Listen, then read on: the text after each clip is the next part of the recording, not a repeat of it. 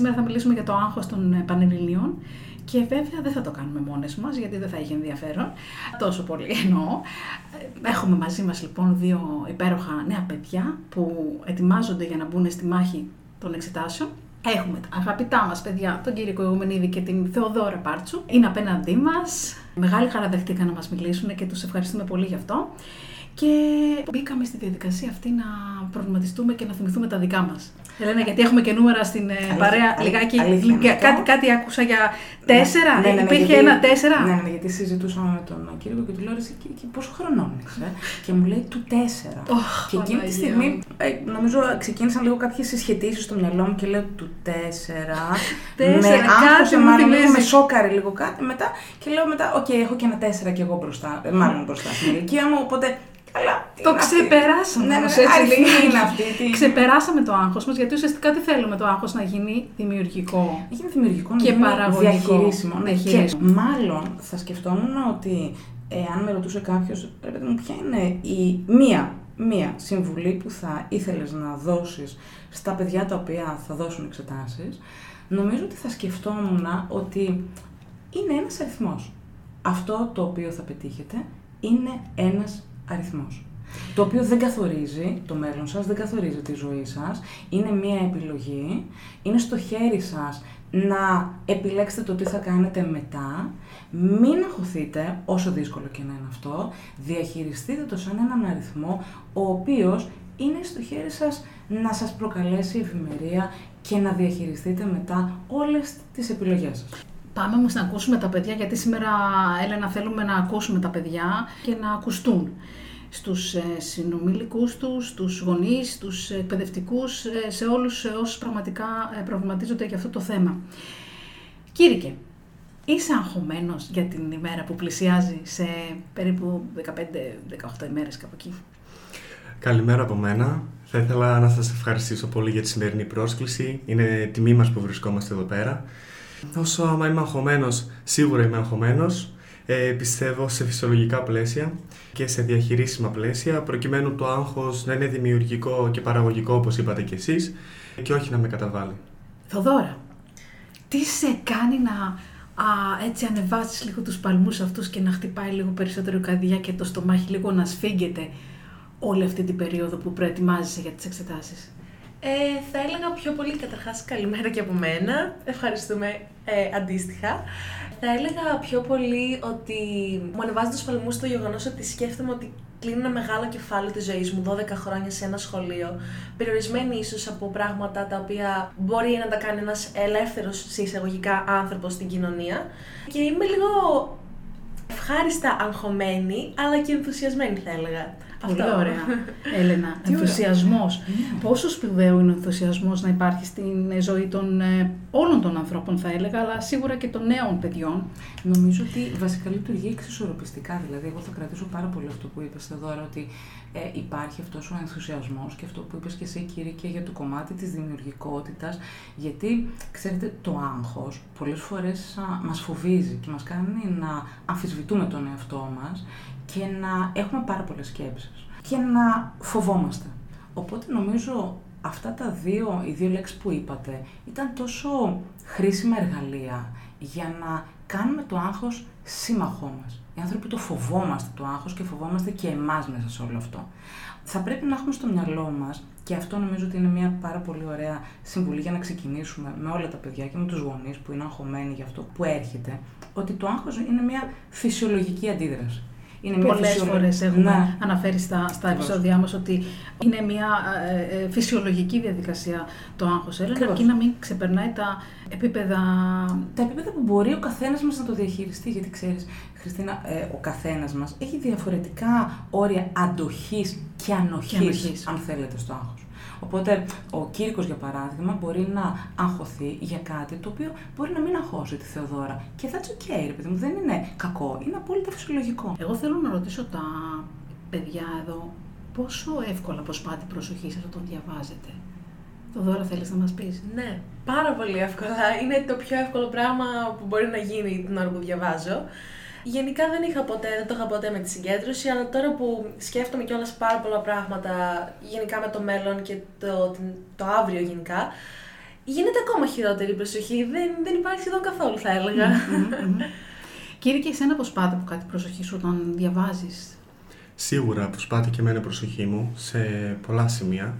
Αλλά πιστεύω ότι η προσοχή μου αποσπάται διότι επειδή γνωρίζω και τη Θεοδόρα πολλά χρόνια, γνωριζόμαστε από μικρή ηλικία, είμαστε πολύ δραστήρια και έχουμε πολλές δραστηριότητες στην καθημερινότητά μας, οπότε δεν είναι μόνος με τα μαθήματα τα οποία έχουμε μέσα στο κεφάλι μας απασχολούν, είναι ένα σύνολο πραγμάτων. Άρα λοιπόν έχετε και άλλες δράσεις οι οποίες μπαίνουν μέσα στο πρόγραμμα της ημέρας σας και των μαθημάτων σας και αυτό σας κάνει να, είναι, να είστε λίγο πιο δημιουργικοί στο άγχος σας. Ακριβώς, ακριβώς. Και στην διάσπαση της προσοχής. Ακριβώς. Δηλαδή, καμιά φορά εκεί που είναι να διαβάσουμε, η προσοχή μας φεύγει σε διάφορες δραστηριότητες που έχουμε να κάνουμε και σε άλλα πράγματα, όπως μέχρι και το σημερινό podcast που είχαμε να προετοιμαστούμε για να σας πούμε. Μα είναι πολύ, Έλενα, είναι πολύ λογικό. Θα, αυτό. θα, θα μοιάζει αυτό έτσι όπως το περιγράφουν τα παιδιά φυσιολογικό, έτσι δεν είναι. Θα θέλεις να μας πεις λίγο Ναι. γι' αυτό, το ότι είναι φυσιολογικό το να υπάρχει απόσπαση προσοχής. Δεν χρειάζεται να το φοβούνται δηλαδή τα παιδιά. Είναι φυσιολογικό γιατί ουσιαστικά υπάρχουν πάρα πολλά ερεθίσματα παιδιά στην καθημερινότητά μας. Και αντικειμενικά, αν το καλοσκεφτείτε, οι άνθρωποι καθημερινά μπορεί να σκεφτούμε μέχρι και 30.000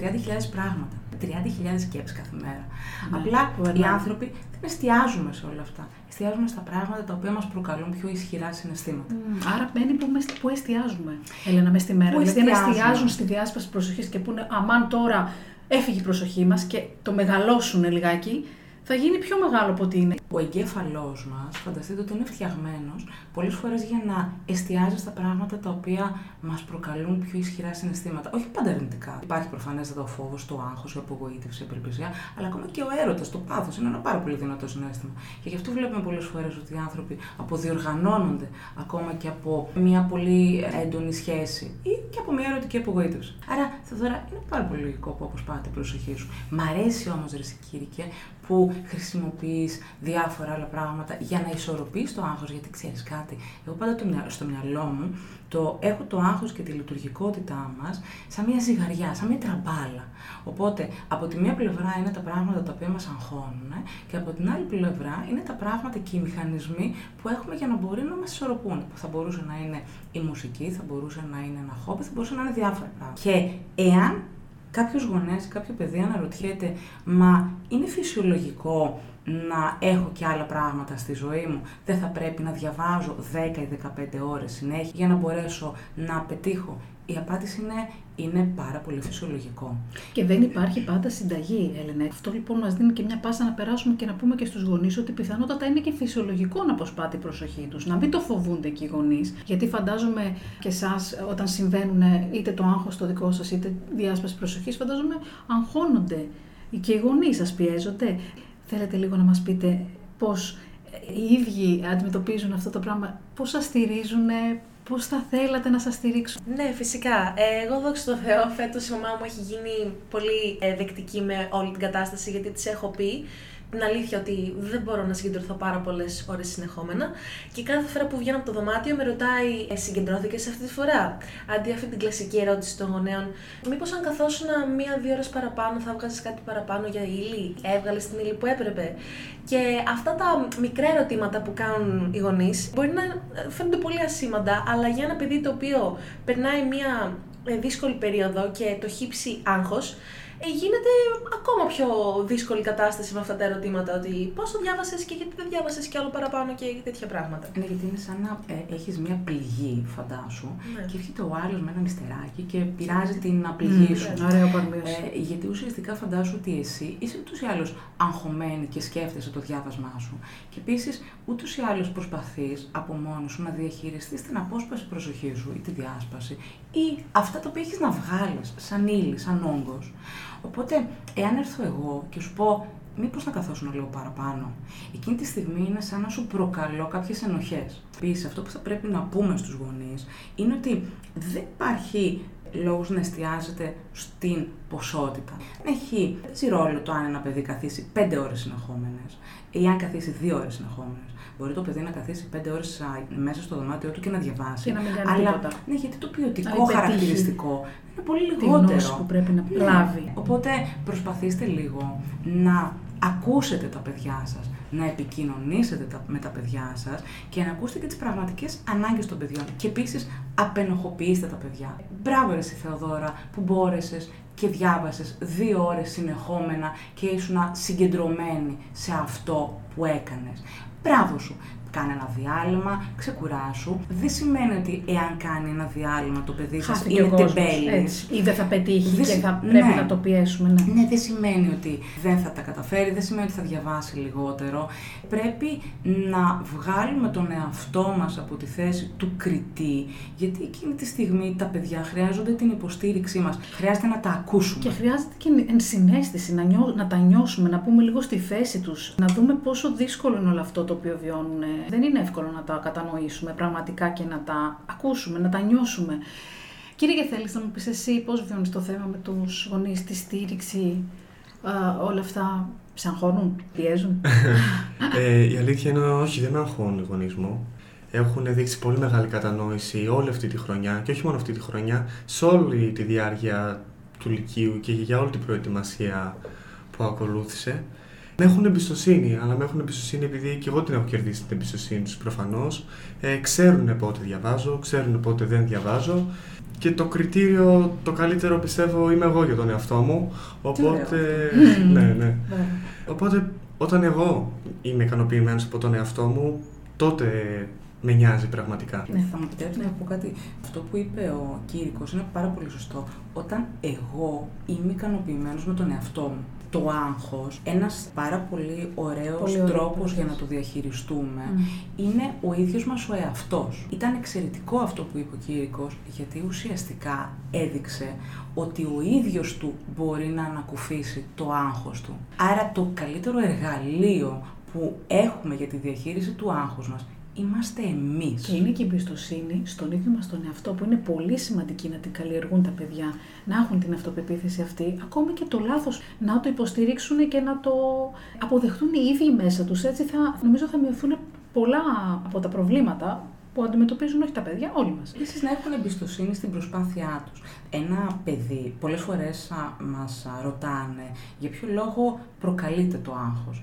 Το άγχος πολλές φορές προκαλείται για διάφορους λόγους. Άλλοτε μπορεί να προκληθεί γιατί έχουμε πάρα πολύ υψηλούς στόχους, οι οποίοι συχνά είναι στόχοι που δεν μπορούμε να τους καταφέρουμε. Είναι άκαμπτοι, είναι στόχοι οι οποίοι δεν είναι ρεαλιστικοί.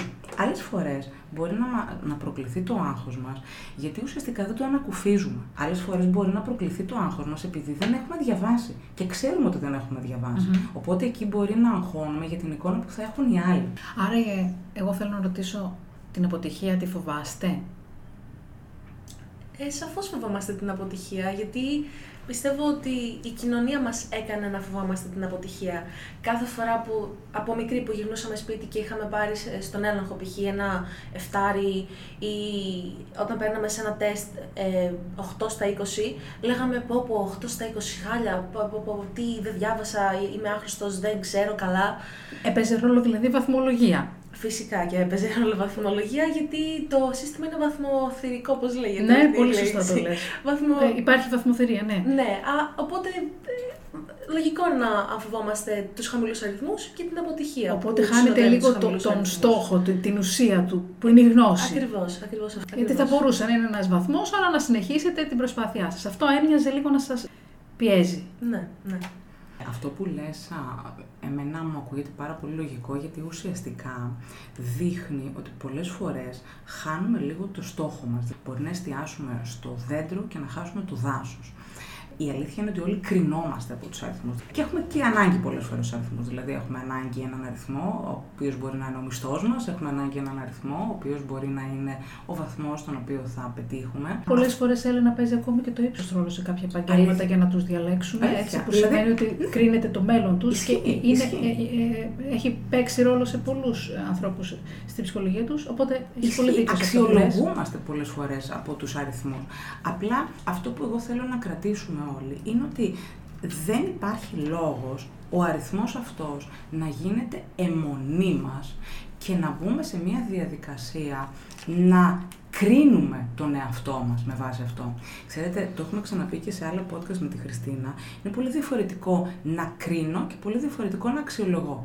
Όταν κρίνω, χαρακτηρίζω και όταν αξιολογώ, εστιάζω στα δεδομένα Αυτό είναι πάρα πολύ σημαντικό. Και βέβαια τον χαρακτηρίσει και κάποιον, τον βάζεις σε μια θέση είτε άμυνας είτε να νιώθει άβολα. Οπότε εκ των πραγμάτων μετά αλλάζεις και η δική του στάση απέναντί σου. Ισχύει. Και εδώ να πούμε και ένα πολύ βασικό στοιχείο και ένα κλειδί κατά τη διάρκεια των πανελλαδικών εξετάσεων, για να μας πούν λίγο και τα παιδιά πώς χειρίζονται και τον εαυτό τους στην καθημερινότητα και με τα μαθήματα. Ένα πάρα πολύ βασικό στοιχείο είναι μετά που θα δώσουν οι υποψήφοι το πρώτο μάθημα, εάν νιώσουν ότι δεν τα πήγανε καλά ή αν νιώσουν ότι δεν γράψανε τόσο καλά όσο θα θέλανε. Εκείνη τη στιγμή λοιπόν θα πρέπει το κάθε μάθημα να το αντιμετωπίζετε ξεχωριστά. Πόσα μαθήματα θα δώσετε, τέσσερα. Η πρόσθεση είναι ένα, συν ένα, συν ένα, συν ένα. Το κάθε μάθημα είναι ξεχωριστό και εστιάστε στο κάθε μάθημα. Μην αφήσετε ένα θεωρητικά δικό σας κακό αποτέλεσμα που έχετε στο μυαλό σας, άρα να κρίνετε τον εαυτό σας, να σας επηρεάσει στο δεύτερο μάθημα το οποίο θα δώσετε. Γιατί αν κρατήσουν την καλή τους ψυχολογία, σίγουρα στο δεύτερο μπορεί να τα πάνε ακόμη καλύτερα. Ακριβώς. Είπες λοιπόν πριν να ξεκινήσουμε να μιλάμε λίγο για αυτό το ζήτημα της καθημερινότητας. Εγώ θέλω να ρωτήσω τον Κύρικο ξεκινώντας, διαλέξατε το επάγγελμά σας, αυτό που ετοιμάζεστε να, προετοιμάζεστε για να δώσετε και να πετύχετε, με βάση αυτό που θέλετε να κάνετε εσείς οι ίδιοι και που αγαπάτε και λαχταράτε ή με βάση κάποιον άλλο κριτήριο, δηλαδή την οικονομική αποκατάσταση πιθανότατα ή την ε, κοινωνική αποδοχή που θα σας εξασφαλίσει. Πώς διαλέξατε λοιπόν το μελλοντικό σας επάγγελμα; Σίγουρα παίζουν ε, όλα ρόλο για την επιλογή της σχολής που θα κάνουμε γιατί καταλαβαίνουμε ότι είναι κάτι πολύ κρίσιμο το πώς θα το στήσουμε αυτό και σε ποια σχολή θα θελήσουμε να περάσουμε εν τέλει. Σίγουρα όλα παίξανε το ρόλο τους και το οικονομικό κομμάτι και αυτό που πραγματικά αγαπάμε. Μέχρι μπορώ να πω ότι έπαιξε και λίγο ρόλο το οικογενειακός περίγυρος, αυτό που μου, μου προτείνουν οι μεγαλύτεροι Ναι. κτλ. Πήρα πολλές απόψεις φυσικά. Εν τέλει, εκεί που αποφάσισα είναι πάνω απ' όλα επειδή με βλέπω μέσα σε αυτή τη σχολή και βλέπω τον εαυτό μου Τι ωραίο, ωραίο, σε αυτή την ωραίο. ε, εργασία Μπράβο μελλοντικά. Κύριε. Με βλέπω μέσα Μμμ. στο επάγγελμα αυτό. Άρα λοιπόν έχεις δει τον εαυτό σου να κάνει πράξη αυτό το οποίο επιθυμείς Ναι, ήδη. ναι, στο μυαλό μου, στο μυαλό μου σίγουρα. Και όσο για το οικονομικό κομμάτι που είπατε να πω γι' αυτό, εγώ πιστεύω ότι σημασία έχει ότι άμα αγαπήσεις αυτό το οποίο θα ακολουθήσεις, τότε το οικονομικό κομμάτι θα είναι ακόμη καλύτερο. Καθώς άμα περάσει κάποιος στην κατώτατη σχολή που υπάρχει, αλλά όμως αυτό πραγματικά το αγαπάει και μετέπειτα το εξελίξει με σεμινάρια, με projects, τότε θα φτάσει σίγουρα ψηλά. Αντιθέτως με έναν άλλο που θα περάσει ας πούμε, στην καλύτερη σχολή, την οποία εν τέλει δεν τον γεμίζει και δεν το αγαπάει, τότε καταλαβαίνουμε Έτσι, ότι έτσι. ίσως και το είναι παρατήσει. εξαιρετικό αυτό γιατί ουσιαστικά αυτό που λες είναι πάρα πολύ ωραίο. Μας βγάζει λίγο από τα στερεότυπα. Μας βγάζει λίγο από την αίσθηση ότι μια καλή σχολή ή μια σχολή η οποία έχει μια υψηλή βάση μπορεί να μας κάνει χαρούμενους ή να μας κάνει να νιώθουμε καλά, να νιώθουμε ευημερία ή ευδαιμονία. Οι περισσότεροι γονείς, γιατί νομίζω ότι από τις Αυτό θα σου οικογένειες λέω τώρα, ναι, ξεκινάει, ναι, ναι. ε, προσπαθούμε να καθοδηγήσουμε τα παιδιά μας να ακολουθήσουν είτε το επάγγελμά μας, είτε να ακολουθήσουν μια οικογενειακή επιχείρηση, γιατί θεωρούμε ότι με αυτόν τον τρόπο θα μειώσουμε το άγχος τους ή θα τους βοηθήσουμε στην καθημερινότητά τους. Και, Και το γιατί είναι και ξεχνάμε. αντικειμενικό όμως. Όταν ο άλλος έχει Είναι. μια επιχείρηση οικογενειακή, πιθανότατα υπάρχει μια πίεση πού θα πάει όλο αυτό. Είναι αντικειμενικό. Και εγώ έχω βιώσει αντίστοιχα, Έλληνα, να σας πω, παιδιά, την προσωπική μου ιστορία που η μητέρα μου ήταν μια πολύ επιτυχημένη οδοντία τους. Παρ' όλα αυτά, εγώ δεν μπορούσα καθόλου να ασχοληθώ με, το, με την ιατρική και τα αίματα και όλο αυτό. Είχα πιο ανθρωπιστικές και έτσι, κοινωνικές ανησυχίες. Οπότε πολύ σωστά με στηρίξανε και με βοηθήσανε να ακολουθήσω αυτό που θέλω. Και έπαιξε πολύ μεγάλο ρόλο αυτό στην πορεία μου και στην εξέλιξη μου. Άρα είναι πολύ σημαντικό και οι γονείς να πιστεύουν στα παιδιά και να τα στηρίζουν στην οποιαδήποτε δράση. Ένα παιδί που έχει ταλέντο στην... στο χορό, για παράδειγμα, δεν μπορεί να γίνει μαθηματικός. και να τους ακούνε. Επίσης, ξέρετε, ε, μα εμένα μου άρεσε πάρα πολύ αυτό που είπε ο Κύρικος. Με βλέπω Αυτό μέσα και σε εμένα, αυτό το ναι, ναι, ναι, επάγγελμα. ναι. Δηλαδή, με βλέπω, ναι, να σε δεις, να, για να μπορέσεις να το απολαύσεις όλο αυτό. Γιατί τώρα είσαι 18, η ζωή δεν σταματάει στα 18. Τα πιο ωραία και τα πιο γεμάτα χρόνια είναι τα 38, τα 48, που τότε ουσιαστικά θα αρχίσεις να αποκομίσει και καρπούς. Όταν λοιπόν εσύ στα 48 σου δεν θα νιώθεις καλά με το επάγγελμα το οποίο έχεις διαλέξει, δεν θα νιώθεις αυτή την ευδαιμονία και την ευημερία. Και στην υπόλοιπη ζωή. Φυσικά, φυσικά. Οπότε είναι τόσο ωραίο το να σε βλέπεις μέσα σε αυτό το επάγγελμα, να νιώθεις χαρά για αυτό. Έχεις ήδη πετύχει γι' αυτό, γιατί είναι Ναι, σπουδαίο. Είναι πάρα πολύ ωραίο και είναι και πάρα πολύ αγχολητικό, να σου πω την αλήθεια. Θοδώρα, εσύ πώς ε, διάλεξες αυτό που... Εγώ ήμουν από τα τυχερά παιδιά που κατευθείαν χωρίς σχολικό επαγγελματικό προσανατολισμό από τη Δευτέρα Γυμνασίου, μόνο που μπήκε η βιολογία σαν μάθημα, είπα θέλω να ασχοληθώ με βιολογία οπωσδήποτε. Οτιδήποτε. Οτιδήποτε γενικά. Είχα βάλει σαν πρώτο στόχο το βιολογικό, αλλά μετά είδα πόσο υψηλά είναι τα μόρια και είπα, ξέρεις κάτι, μήπως καλύτερα κάτι με πιο χαμηλά μόρια για να. Ήθελα να είμαι ρεαλίστρια σε αυτό το κομμάτι, γιατί Μμμ. αν έχουμε και μ, πολύ φανταστικούς στόχους, μπορεί να μας δημιουργήσει κι άλλο άγχος αυτό. Φανταστικούς στόχους, πολύ ωραία παρατήρηση και αυτή. Ναι, γιατί ουσιαστικά ξέρεις είναι η άκαμπτη στόχη. Πολλές φορές α, το άγχος μας, Θεοδώρα, προκαλείται από διάφορους παράγοντες. Όπως Είναι η άκαμπτη ή η ρεαλιστική στόχη. Εγώ μπορεί να θέλω να γίνω αστροναύτης, ναι, αλλά να έχω ήλιγκο, ε, να μην είμαι καλή στην αστροφυσική, να μην είμαι καλή στα μαθηματικά, να έχω μια τελείως διαφορετική θεωρητική κατεύθυνση. Οπότε ουσιαστικά, εάν εγώ νιώθω ότι πρέπει να γίνω αστροναύτης, όλο αυτό να έρχεται σε τελείως αντίθεση με αυτό το οποίο μπορώ να στηρίξω. Άρα, το που λες για παράδειγμα ότι ήμουν ευέλικτη, προσαρμόστηκες ουσιαστικά σε αυτό το οποίο ήθελες, σε αυτό το οποίο μπορούσες να στηρίξεις. Ας κρατήσουμε λίγο ότι το άγχος μας πολλές φορές σχετίζεται με το φόβο της αποτυχίας, σχετίζεται με τους άκαμπτους στόχους, με τους μη ρεαλιστικούς στόχους, σχετίζεται με μια κακή προετοιμασία και ένα πάρα πολύ ωραίο κλειδί για αυτό είναι η προσαρμοστικότητά μας και η ευελιξία μας. Ακόμα και στην καθημερινότητα, παιδιά. Μπορεί σήμερα να νιώθεις αγχωμένη, γιατί κάνουμε αυτό το podcast, οπότε μέσα στο μυαλό σου εσύ να έχεις, μα θα διαβάσω δύο ώρες λιγότερο. Εκεί λοιπόν θα πρέπει με ένα τρομερό κλειδί που λέγεται ευελιξία και προσαρμοστικότητα να πεις, οκ, ωραία, έκανα όμως κάτι θετικό, το οποίο μου άρεσε, άρα να νιώσεις το ειδονοτρόπο, να νιώσεις τη χαρά. Απέκτησα μία εμπειρία, Μπράβο, απέκτησα μια εμπειρία. έμαθα κάτι καινούριο. Και ταυτόχρονα μπαίνω σε μια διαδικασία αύριο να προσθέσω μία ώρα παραπάνω διαβάσματος μμμ, και μμμ. την Παρασκευή άλλη, Άλλη μία μία, ώρα ή το έτσι. Σάββατο. Χωρίς, πρόσεξε, χωρίς επίσης να ζορίσεις τη διάσπαση προσοχής σου. Άρα να αποδεχθείς την ιδιαιτερότητα ή το χαρακτηριστικό σου. Δηλαδή ότι δεν μπορώ ρε παιδιά εγώ να διαβάσω 10 ώρες. Άρα να μην υπερβάλλεις εαυτό και διαβάσεις αυτές τις δύο ώρες μαζεμένες και στην πραγματικότητα να γίνεις ευέλικτη, να αποδεχθείς τον εαυτό σου και σταδιακά να καλύψεις το κενό σου. Ευελιξία λοιπόν, πολύ ωραίο το περιέγραψες Έλενα, είναι μια αρετή για τα παιδιά. Ισχύει. Λοιπόν, θέλω να ρωτήσω τώρα κάτι άλλο.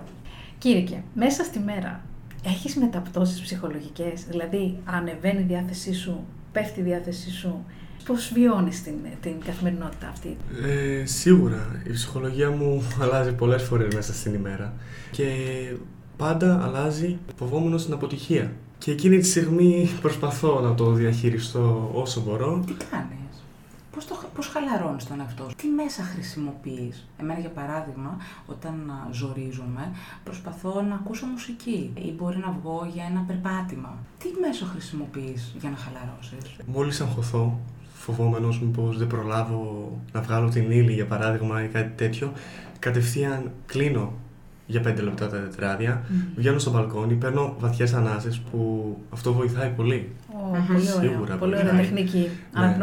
Αναπνοές. Αναπνοές, αναπνοές.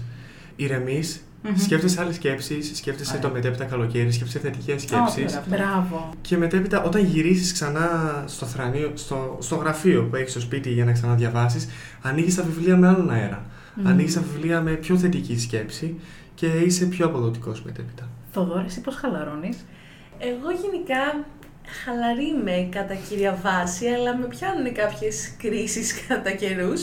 Θα κάνω πάρα πολλά πράγματα, ανάλογα τι νιώθω εκείνη τη στιγμή. Αν έχει καλό καιρό, θα πάω ε, για μία βόλτα, όπως είπαμε. Αν έχει λίγο πιο βροχερό καιρό, θα ακούσω μουσική και θα χορέψω. Μετά μπορεί, αν έχω πάρα πολύ όρεξη, να κάνω και λίγο διαλογισμό. Μπράβο. Γενικά τα πάντα. Υπάρχουν πάρα πολλά ξεαγχωτικά, να το πω, μέσα. Μμμ. Και προσπαθώ πάντα να είμαι σε μια ζεν κατάσταση. Άρα αυτό που κρατάμε στο μυαλό μας είναι ότι όταν παρατηρείτε γονείς, παιδιά, το σώμα σας να είναι αγχωμένο ή να σας στέλνει κάποια μηνύματα ότι έχεις αγγίξει λίγο τα όρια σου. Ακούστε το σώμα σας. Δίνει καμπανάκια Ελένα, Ναι. το, το Ναι. σώμα μας Ναι. και η Ναι. διάθεσή μας Ακριβώς. και η μεταπτώση αυτό που Μπράβο. λέμε. Άρα είναι καμπανάκια αυτά τα οποία καλό να τα λάβουν τα παιδιά. και να χρησιμοποιήσουν ο καθένας το μέσο και τον τρόπο που τον βοηθάει. Η Θεοδόρα μπορεί να βοηθιέται από το διαλογισμό, ο Κήρυκος μπορεί να βοηθιέται από τις αναπνοές. Κάποιος άλλος μπορεί να βοηθηθεί από το περπάτημα ή από τη μουσική. Ό,τι μέσο σας βοηθάει, χρησιμοποιήστε το. Ναι, η διαφραγματική αναπνοή είναι πολύ βοηθητική, το περπάτημα μειώνει τις ορμόνες και βοηθάει στη μείωση του στρες. Άλλον μπορεί να τον βοηθήσει να καταγράψει τις σκέψεις του. Κάποιον άλλον μπορεί να τον βοηθήσει να μιλήσει με ένα φίλο του.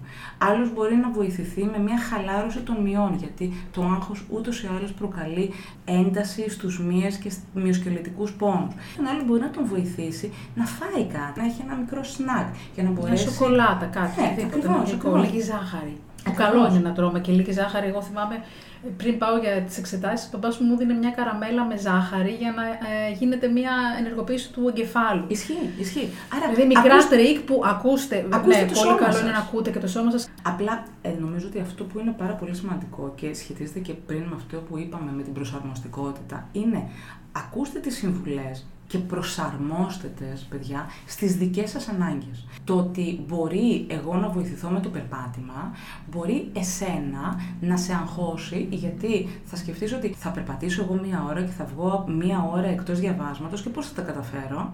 Προσάρμοσέ το στην ανάγκη σου, μην περπατήσεις για μία ώρα, βγες έξω και περπάτησε για 10 λεπτάκια για να πάρεις μερικές ωραίες ανάσες, γύρισε πίσω, φάει κάτι, χαλάρωσε δηλαδή λίγο την ένταση που έχεις στο κεφάλι σου και μετά ξαναεστίασε. Και είναι αυτό που είπες ρε κύριε Γυρικέ, πραγματικά μετά ξεκινάς με άλλον αέρα και με άλλη εμπιστοσύνη στον εαυτό σου. Τώρα, εγώ θέλω να σας ρωτήσω, παιδιά, κάτι άλλο. Διαβάζετε 10 ώρες συνεχόμενα. Γίνεται, όχι. Όχι. Πολλές είπα. Λοιπόν, ε, πέντε. Αρκετές ώρες. Και ξαφνικά σηκώνεστε και πηγαίνετε να κοιταχτείτε στον καθρέφτη. Πώς νιώθετε όταν βλέπετε μετά από τόσες ώρες διάβασμα τον εαυτό σας στον καθρέφτη; Θοδόρα, θέλεις να μου πεις εσύ; Ναι.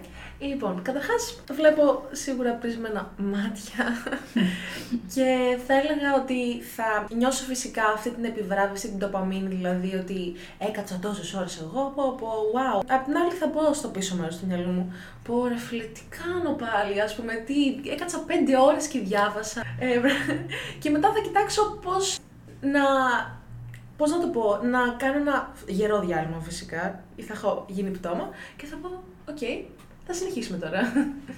Άρα ουσιαστικά επιβραβεύεις τον εαυτό σου. Ναι, οπωσδήποτε. Πολύ Πάρα πολύ ωραία ωραία. παρατήρηση. Επιβραβεύεις τον εαυτό σου και δίνεις μια θετική ενίσχυση. Κρατήστε στο μυαλό σας ότι είναι πάρα πολύ σημαντικό στην καθημερινότητα, όχι μόνο στις πανελλαδικές και μετά τις πανελλαδικές, να επιβραβεύετε τον εαυτό σας και να του αναγνωρίζετε αυτά τα οποία κάνετε. Γιατί εάν στο μυαλό σας εστιάσετε μόνο στον κίνδυνο, μόνο στα λάθη, μόνο στα μειονεκτήματα και μόνο στα άσχημα πράγματα, το μυαλό μας μπαίνει σε μια διαδικασία μόνιμης απειλής, παιδιά. Και επίσης εστιάζει μόνο στο μαύρο. Βέβαια, Έλενα, αν στο ενισχύουν κιόλας και να χώνουν οι γονείς και το ενισχύουν αυτό, Ισχύει. ή οι εκπαιδευτικοί και σου λένε τώρα, μήπως εδώ δεν τα πήγες καλά και αυτά. Πόσο εύκολο είναι να το κάνουν αυτά τα παιδιά; Είναι πολύ δηλαδή. δύσκολο. Είναι πάρα πολύ δύσκολο. Και γι' αυτό και είναι και πάρα πολύ σημαντικός ο ρόλος των γονέων. Τι θα πρέπει να κάνουν οι γονείς για να βοηθήσουν τα παιδιά τους σε αυτή την περίπτωση, Έλενα; Νομίζω να τους ενισχύουν θετικά.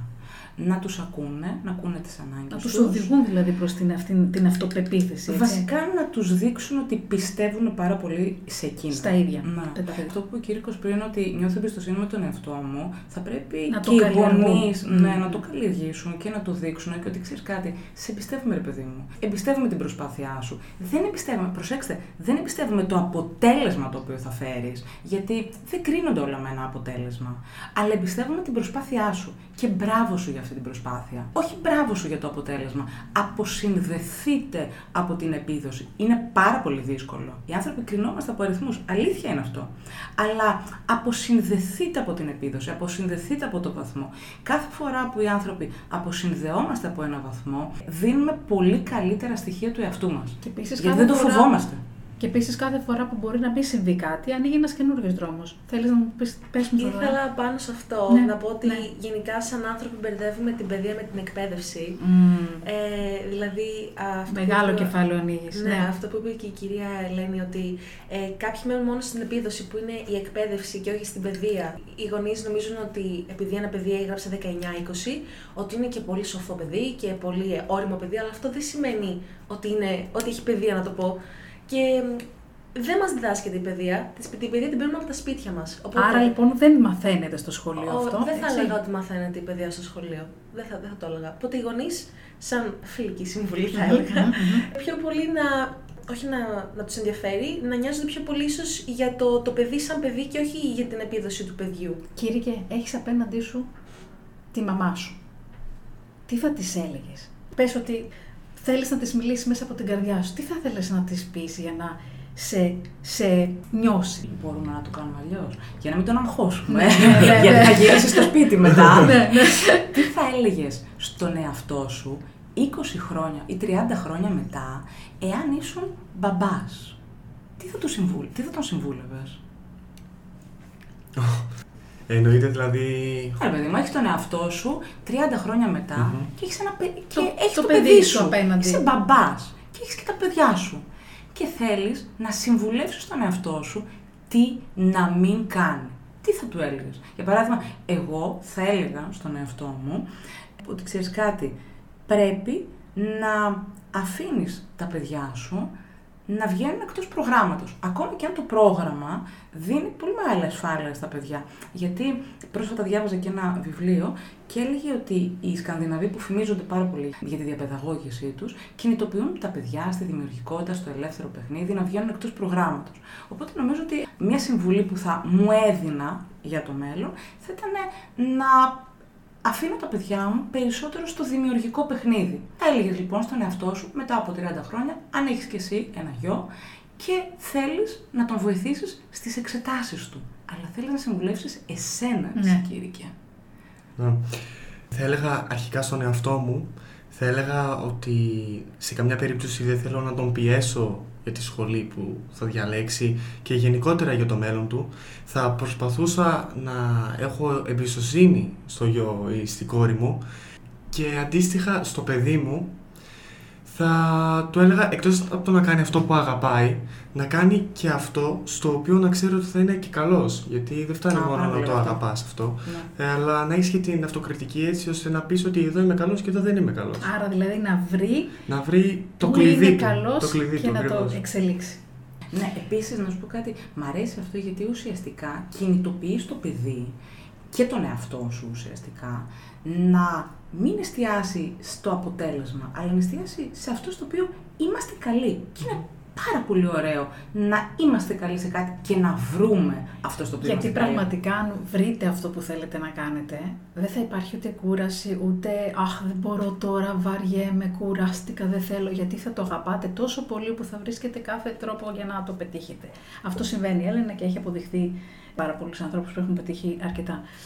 Θοδώρα, εσύ; Εγώ, λοιπόν, εγώ φυσικά θα, εκτός από το γεγονός ότι θα έλεγα διαλέξτε ό,τι θέλετε, ό,τι σας ε, γεμίζει α, μέσα σας, θα ήθελα να υπογραμμίσω, να το πω στα παιδιά μου, να τονίσω το ένστικτο της αυτοσυντήρησης. Ότι, ξέρεις κάτι, εσύ κάνεις το δικό σου πρόγραμμα, για ξέρεις τι χρειάζεται για σένα, δεν πρέπει να σου πω τίποτα εγώ. Σε εμπιστεύομαι. Σε εμπιστεύομαι και επίσης, για παράδειγμα, τώρα γνωρίζω από πάρα πολλούς μαθητές μου που ίσως οι γονείς τους ασχολούνται πιο πολύ με αυτούς και δεν τους αφήνουν, δεν τους δίνουν χώρο για να μεγαλώσουν και να ανθίσουν ε, πνευματικά και ίσως. Γιατί σε, λίγα, σε λίγο καιρό θα γίνουμε πολίτες και θα μένουμε μόνοι μας. Δηλαδή, τι θα παίρνουμε τη μαμά μας τηλέφωνο, ότι ξέρεις κάτι, μαμά δεν πρόλαβα να πάω σε αυτό, ή ας πούμε. Πώς να το κάνω Ε, αυτό; Πώς να το κάνω αυτό, τα ρούχα Πώς να μου, πληρώσω τα αυτό το ρούχα μου, λογαριασμό, Ναι. Ναι. Θε- Πρέπει να έχουμε πιο έντονο το ένστικτο της αυτοσυντήρησης. Αυτοσυντήρησης. Πολύ σημαντικό. Αυτονομία δηλαδή, ε. Ναι, γιατί ουσιαστικά φαντάζομαι ότι με αυτόν τον τρόπο κινητοποιούμε τα παιδιά να πιστέψουν στον εαυτό τους και να μπορέσουν να γίνουν λειτουργικοί μέσα σε ένα περιβάλλον. Και καλλιεργούμε, Έλενα, και ανεξάρτητες προσωπικότητες Να. για το μέλλον, ε, για την ζωή την ίδια, για το επάγγελμα, για την οικογένεια, για το πώς θα Ισχύει. κάνουν τα παιδιά οικογένεια. Ισχύει. Δεν είναι μόνο το επάγγελμα που θα, πετύ- θα κληθείτε να πετύχετε, θα πετύχετε και σε πολλούς άλλους τομείς. Οπότε, όλη αυτή η ε, ανάπτυξη ανάπτυξη της προσωπικότητας. Βοηθάει τα παιδιά βασικά Εξελιχθούν, να έχουν ουσιαστικά. μια αυτοεκτίμηση Μμμ. και να χτίσουν την αυτοπεποίθησή τους. Γιατί ουσιαστικά, σκέψου ότι με αυτόν τον τρόπο, πιστεύοντας στον εαυτό μας, βάζοντας μικρούς στόχους, γινώντας α, καθημερινά πιο λειτουργικοί, μαθαίνουμε και πιστεύουμε στον εαυτό μας και μας αναγνωρίζουμε αυτά τα οποία κάνουμε. Νομίζω ότι είναι πάρα πολύ σημαντικό να πιστέψουμε στον εαυτό μας και σε αυτά τα οποία μπορούμε να κάνουμε. Άρα, μ' αρέσει πάρα πολύ η συμβουλή. Εγώ, να σου πω την αλήθεια, θα προσέθετα σε αυτό ότι εγώ θα έλεγα στα παιδιά μου ή στον εαυτό μου στο μέλλον να μην φοβάται τόσο πολύ να αποτύχει. Μμ. Να τσαλακώσει την εικόνα του, να τσαλακώσει την επιτυχία, να τσαλακώσει και την αποτυχία. Και να το είναι εκφράσει. μέσα- Ναι, να το φυσικά, πει κιόλας. φυσικά, Δηλαδή, φυσικά, ναι, φυσικά. απέτυχα. Και είναι οκ Φυσικά. αυτό που λες. Είναι, Φυσικά. είναι μια χαρά. Οκ. Ναι. Αυτό μπορεί να με οδηγήσει σε κάτι άλλο, να αναζητήσω κάτι άλλο, να ψάξω κάτι άλλο, να μάθω κάτι άλλο. Πολλά παιδιά φαντάζομαι, Κυρκέ, αναρωτιούνται τώρα, άμα απο- αποτύχουμε, τι έγινε τώρα, τι θα γίνει, τι θα κάνω, τι θα πούμε. Τι θα πούνε οι άλλοι φίλοι, τι θα... για αν πετύχουν όλα τα άλλα παιδιά και εγώ θα αποτύχω. Έτσι είναι, έτσι είναι. Τα παιδιά σε αυτή τη φάση νομίζουν ότι με την αποτυχία τη συγκεκριμένη των πανελληνίων μετά είναι το απόλυτο χάος.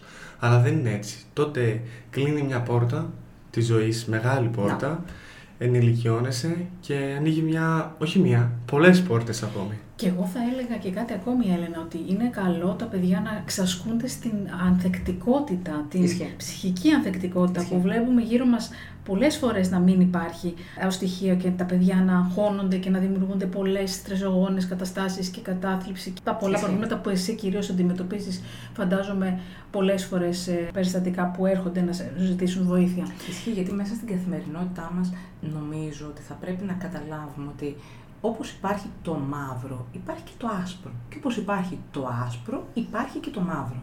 Υπάρχει χαρά και υπάρχει στον αντίποδα και η λύπη. Υπάρχει η επιτυχία και υπάρχει και η αποτυχία. Είναι χαρακτηριστικά Είναι- της ισο- ζωής της ναι, ίδιας. Και ισορροπούν, δηλαδή δεν μπορούμε κάθε μέρα να είμαστε χαρούμενοι. Δεν μπορούμε κάθε μέρα Έτσι. να είμαστε επιτυχημένοι. Πόσες φορές καθημερινά αντιμετωπίζεις προβλήματα στη δουλειά σου, εγώ πάρα πολλές. Μα ισχύει. Ανά πάσα στιγμή. Ισχύει. Και ανά πάσα στιγμή κάνουμε λάθη και ανά πάσα στιγμή κάτι δεν καταφέραμε. Παρόλα αυτά το παίρνουμε ως feedback. Δεν υπάρχει σωστό και λάθος, υπάρχει feedback.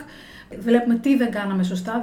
Ε, με τη συνέντευξη με τον Μπρέλια, θυμάσαι, είχαμε πει, μας είχε πει ξεπερνάμε γρήγορα την αποτυχία ή α, τη μη επιτυχία και βλέπουμε τι που δεν πήγαμε καλά. Κάνουμε μια ανάλυση, μας είχε πει, Ισχύει. της κατάστασης. Α, δεν ήμουν καλός στα shoot, δεν ήμουν καλός στο rebound. Οπότε εκεί να εξελιχθώ. Εκεί να εξελιχθώ. Ε, Οπότε Εστιάζω. προσπαθεί να δει την ανάλυση του, του γιατί δεν πέτυχα, ας πούμε. Ακριβώς. Οπότε Κα- κάνω αξιο...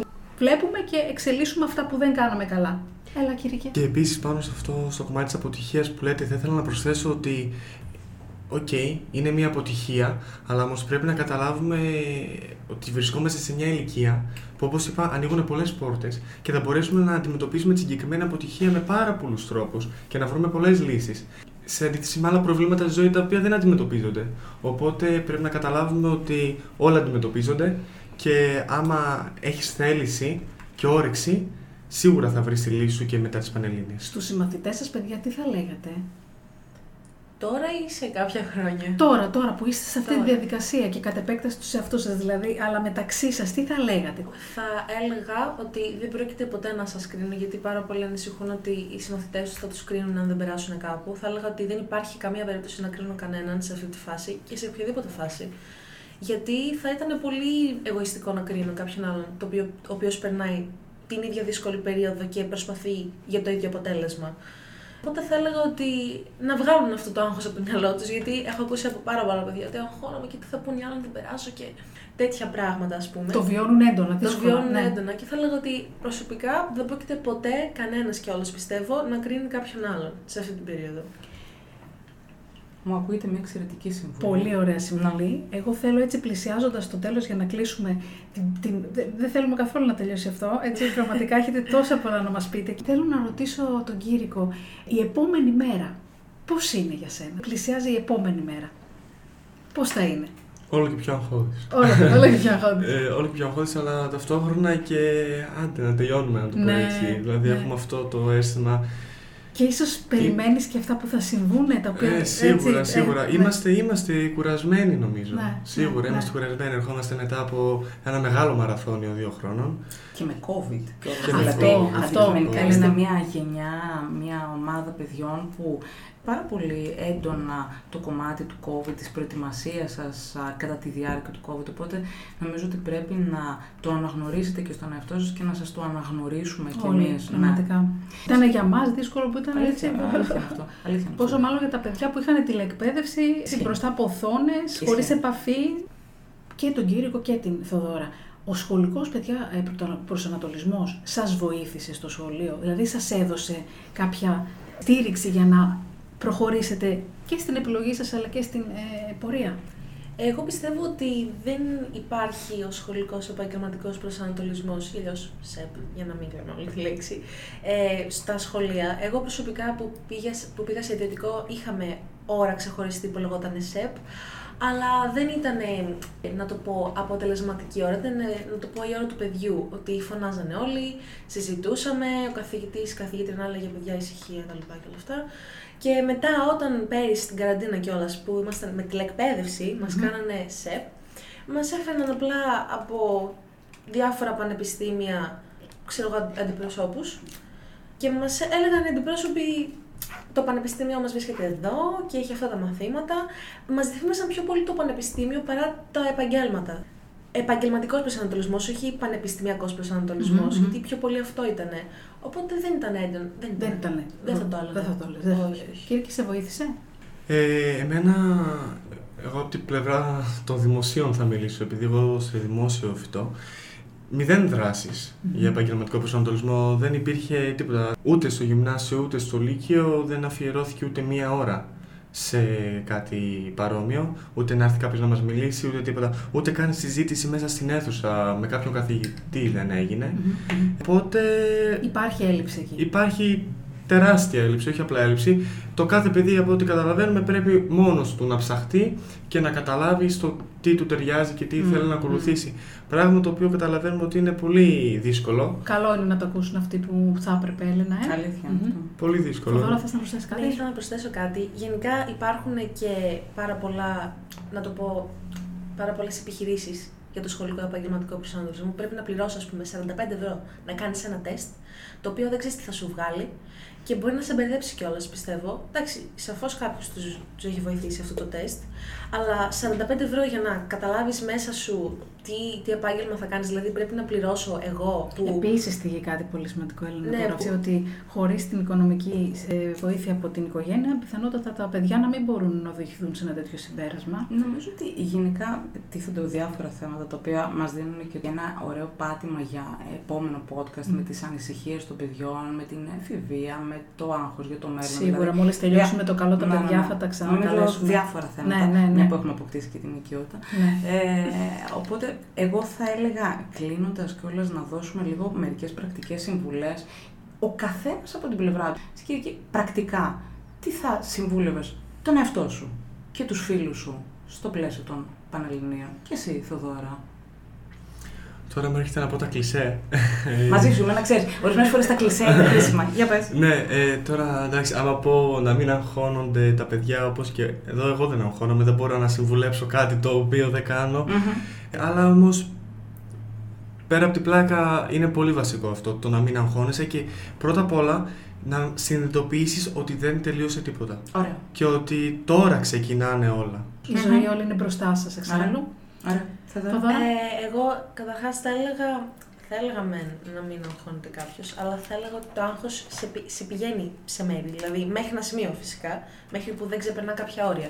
Όταν υπάρχει το άγχος της καθοδήγησης, δηλαδή ξέρεις κάτι, αγχώνομαι και ξέρω ότι πρέπει να διαβάσω πιο πολύ φυσική, γιατί με αγχώνει πιο πολύ φυσική. Η ιστορία, η πληροφορική ή κάτι άλλο. Αλλά επίσης θα έλεγα πολύ σημαντικό ότι κανείς δεν πρόκειται να πιστέψει πιο πολύ στον εαυτό σου από τον εαυτό σου. πρέπει να πιστεύουμε στον εαυτό μας και πρέπει να, να ζητάμε ψυχολογική βοήθεια όποτε μπορούμε. Πρέπει να ξέρουμε τα όρια μας. Εγώ προσωπικά φέτος δεν θα μπορούσα να καταφέρω χωρίς αυτή τη μία συνεδρία, δύο συνεδρίες την εβδομάδα που πήγαινα σε ψυχολόγο όλη τη χρονιά. Και θα ήθελα να πω στους γονείς κυρίως και στους μεγαλύτερους ότι δεν είναι ταμπού ο ψυχολόγος. Δεν σημαίνει ότι επειδή πας ψυχολόγο είσαι, ξέρω εγώ, ψυχολογικά διαταραγμένος και δεν έχεις βρει τον εαυτό σου. Σημαίνει αντίθετα ότι είσαι αρκετά όριμος, γνωρίζεις τα όρια σου και τον εαυτό σου και ξέρεις πότε χρειάζεσαι βοήθεια. Πολύ σημαντική παρατήρηση, συμφωνώ απόλυτα μαζί σου. Είναι ένδειξη ευφυία, Έλενα, και οριμότητας να ζητάμε βοήθεια. Είναι πολύ σπουδαίο και πρέπει να πούμε μπράβο στα παιδιά που ε, ζητήσανε βοήθεια γιατί το χρειαστήκανε. Είναι πραγματικά άξιο θαύμαστο γιατί έτσι αντιμετωπίζουμε και πολλά προβλήματα που βλέπουμε γύρω μας να συμβαίνουν και να εξελίσσονται στις οικογένειες μέσα, όπου παιδιά είτε γονείς δεν ζητάνε βοήθεια. Οπότε μετά βλέπουμε αυτά τα άσχημα περιστατικά και της βίας και της ενδοοικογενειακής βίας. Μπορούμε να βοηθήσουμε, μπορούμε να στηρίξουμε τον εαυτό μας. Είναι εξυπνάδα και φία το να αναζητούμε βοήθεια εκεί που δεν μπορούμε. Δεν είναι κακό να χάνουμε το κουράγιο μας. Ισχύει. Έλενα; Νομίζω ότι εγώ πρακτικά θα έλεγα, ναι, προφανέστατα, Θεοδόρα, έκανες πάρα πολύ καλά και ζήτησες βοήθεια, γιατί δεν είναι ταμπού να ζητάμε βοήθεια. Δεν μπορούμε να τα καταφέρουμε όλα μόνοι μας. Είναι πάρα πολύ ωραίο να, να βοηθηθούμε από έναν άνθρωπο ο οποίος θα μας ξεμπλοκάρει, θα ξεμπλοκάρει το στρες μας ή τι σκέψει μας. Οπότε είναι σούπερ αυτό. Ναι, θα ακούσεις πάρα πολλούς ανθρώπους να σου πούνε μην αγχωθείτε. Όχι, ρε παιδί μου, αγχώσου. Δηλαδή, αγχώσου.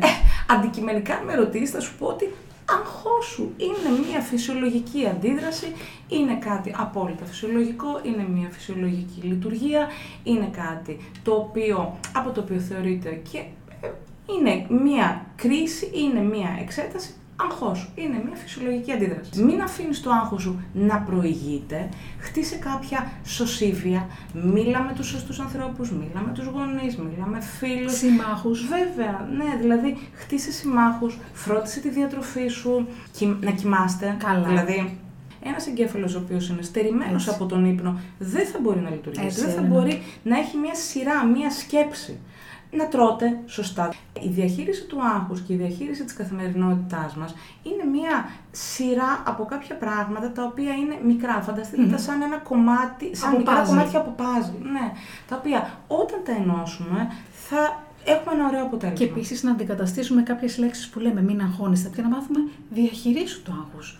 Κάλεσέ το και ρώτησε το τι θέλεις τώρα να μου πεις, τι θέλεις να μου δείξεις. Οπότε πάρε τα μηνύματα που θέλει να σου πει, γιατί ένα καμπανάκι είναι και το άγχος. Ένα μήνυμα Ισχύει. που και, σου λέει. Και αγχώσου κιόλας, δεν πειράζει. Ναι, και αγχώσου. Βίωσε το. Αν το μάθουμε αυτό, το μην αγχώνεσαι είναι αγχωτικό έτσι κι αλλιώς. Και επίσης, ας έχουμε στο μυαλό μας ότι για τα παιδιά, οι Πανελληνίες, είναι και η εξέταση εκείνη τη στιγμή είναι ένας κίνδυνος. Οπότε, πολλές φορές τα παιδιά μπορεί να μπουν μέσα στις εξετάσεις και να νιώσουν ότι έχουν κολλήσει οι γνώσεις τους. Δεν θυμούνται τίποτα. Εκείνη τη στιγμή, λοιπόν, σκεφτείτε ότι, OK, okay, ας δώσω λίγο χρόνο στον εαυτό μου, διαβάστε ξανά τα θέματα πρακτικά και σκεφτείτε επίσης ότι είναι πράγματα τα οποία τα έχετε κατακτήσει. Πιστέψτε στον εαυτό σας, δείξτε εμπιστοσύνη στις γνώσεις και σε αυτά τα οποία έχετε κατακτήσει. Και οι γνώσεις, παιδιά, εκείνη τη στιγμή είναι κατεκτημένες. Οπότε, απλά αυτό που έχει αναστα... ανασταλθεί είναι ανασταλμένες γνώσεις. Θα ξαναέλθει με το που μειωθούν λίγο τα επίπεδα του στρες. Τα παιδιά αξίζουν έτσι κι αλλιώς, άσχετα από την επιτυχία σας ή όχι. Οπότε η αξία σας υπάρχει γιατί ε, είστε ήδη στη ζωή. Και απολαύστε τις πανελλαδικές. Δηλαδή, ας κρατήσουμε ότι αυτό που είπε ο Κύρικο ξεκινάει ένα καινούργιο κεφάλαιο. Απολαύστε τις πανελλαδικές, μπέστε στη διαδικασία να τις δείτε σαν μια γέφυρα η οποία σας οδηγεί σε ένα νέο προορισμό. Και ως μια εμπειρία. Είναι σημαντικό να έχουμε εμπειρίες, ακόμη και αποτυχίας. Ε, πόσο, πόσο χαρούμενοι νιώθουμε. Καταρχάς, εγώ νιώθω περήφανη για αυτά τα παιδιά. Πραγματικά νιώθω ελπίδα και έρομαι γιατί νομίζω ότι μπορούν να οδηγήσουν τον ε, κόσμο αυτό που θέλουμε στην αλλαγή και να συντελέσουν με τις ε, εξελίξεις που θα έχουν στην ε, πορεία που θα ακολουθήσουν στη ζωή τους, στην ε, εξέλιξη και τη ίδια τη κοινωνία, γιατί η κοινωνία είμαστε εμείς ίδιοι. Σας ευχαριστούμε πάρα πολύ. Σα ευχαριστούμε πάρα πολύ. Ανανεώνουμε το ραντεβού μας μετά το, μετά το τέλος των, το των εξετάσεων. Ευχόμαστε καλή επιτυχία. Και να πούμε και σε όλα τα παιδιά που είναι στην ηλικία μας και μας ακούνε Υπομονή. ότι υπομονή φυσικά και μην ξεχνάμε ότι όλοι είμαστε νικητές ανεξάρτητα τα μόρια που θα Μπράβο, γράψει ο καθένας. Μπράβο, παιδιά. Έτσι. Μπράβο. Αποσυνδεθείτε από τον βαθμό, από την επίδοση και είναι όλα ούτως ή άλλως μία επιτυχία. Ωραία. Κλείνουμε από πολύ ωραία μηνύματα και σας ευχαριστούμε.